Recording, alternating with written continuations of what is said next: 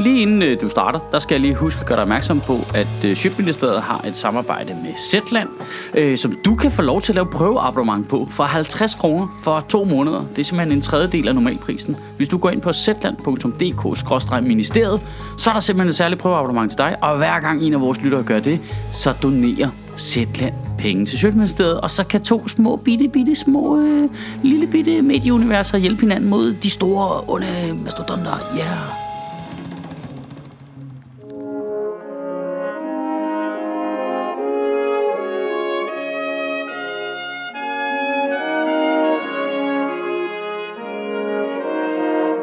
Goddag.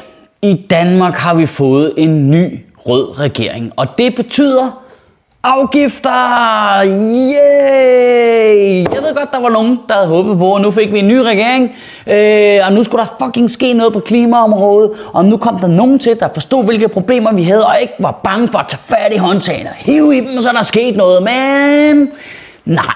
Øh, det vildeste, der kommer til at ske, det er, at øh, prisen på en plastikpose, den stiger med 50 øre. Ja, og så var det åbenbart fyreaften. I går fremlagde regeringen sit første finanslovsforslag. Og her er det altså lige vigtigt at holde fast i, at det er et finanslovsforslag, som kommer fra en etpartis mindretalsregering. Så det er altså overhovedet ikke sikkert, at det bliver til noget.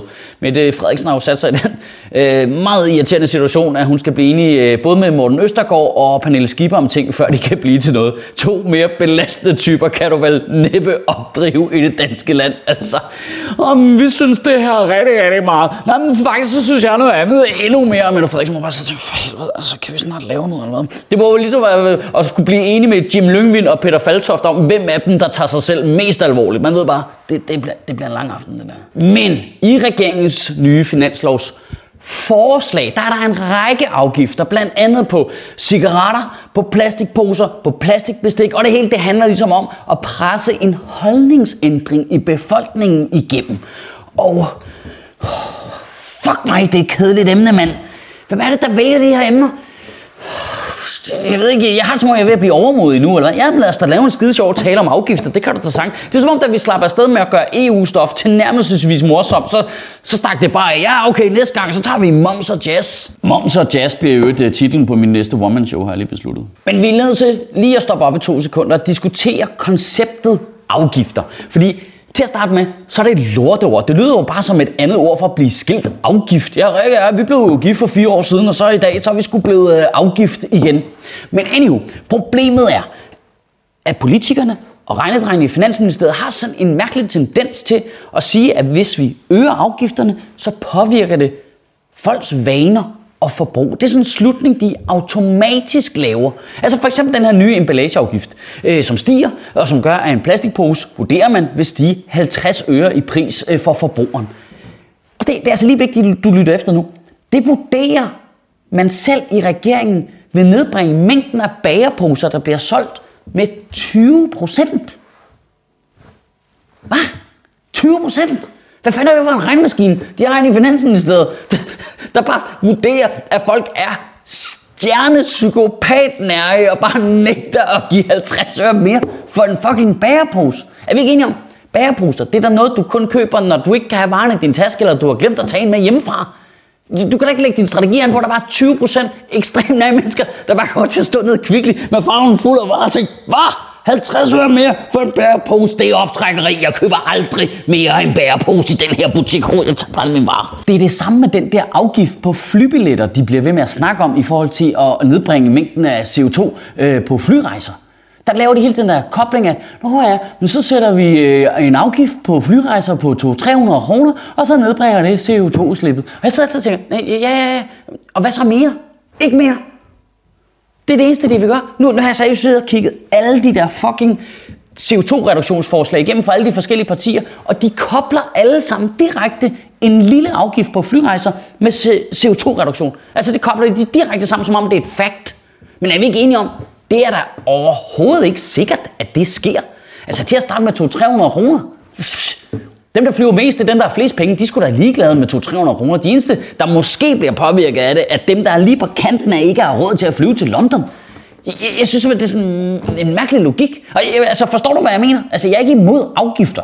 Eller, jo, eller Både og, du skal jo bare mene det, hvis du gerne vil lave en holdningsændring i befolkningen. Plastikposer, 100 kroner, flyrejser, kun tre om året. Altså, den der, det virker for vagt. Man får lidt et indtryk af, at det egentlig ikke handler om at ændre vores vaner, men bare handler om at finde en måde at få nogle penge i statskassen, uden at vi bliver alt for sure. Regeringen foreslår også, at en pakke øh, cigaretter skal stige i pris fra øh, 40 kroner til 50 kroner.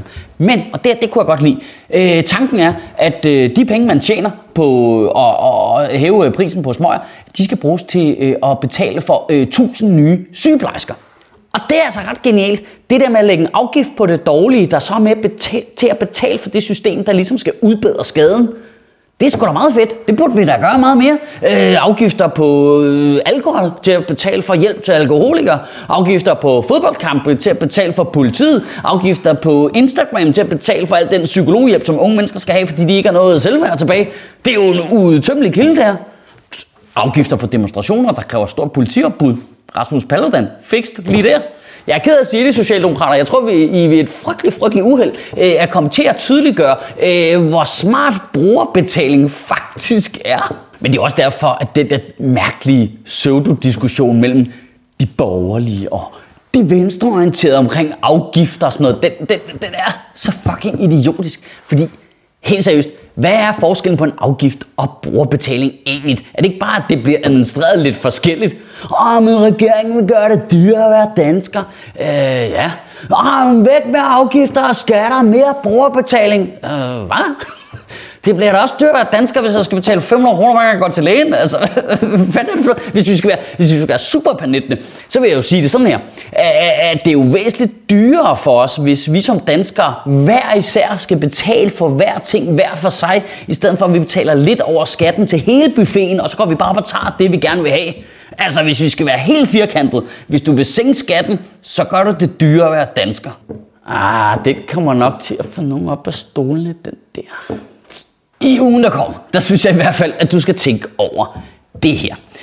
I det nye finanslovsforslag, der er det lavet sådan, at den nye afgift, øh, øget afgift på øh, emballage og plastikposer indbringer staten 560 millioner kroner. Så kan vi diskutere, om det så ændrer adfærd hos befolkningen og alt det der, men det rigtige problem er jo, at nu budgetterer vi jo med de penge i statens budget og bruger dem på ting, vi gerne vil have.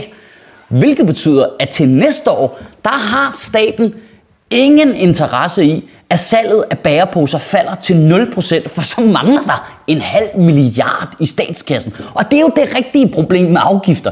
Det er derfor, vi har det problem med, at de putter afgifter på elbiler jo, hvilket virker komplet idiotisk.